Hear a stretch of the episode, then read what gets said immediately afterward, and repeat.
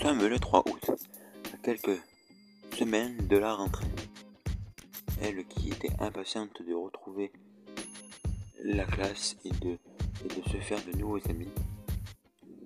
Elle avait déjà repéré dans ce nouveau quartier le petit brin, avec ce joli teint et ses jolis yeux, qui, elle se demandait même si elle allait être dans la même classe que lui l'année qui arrive.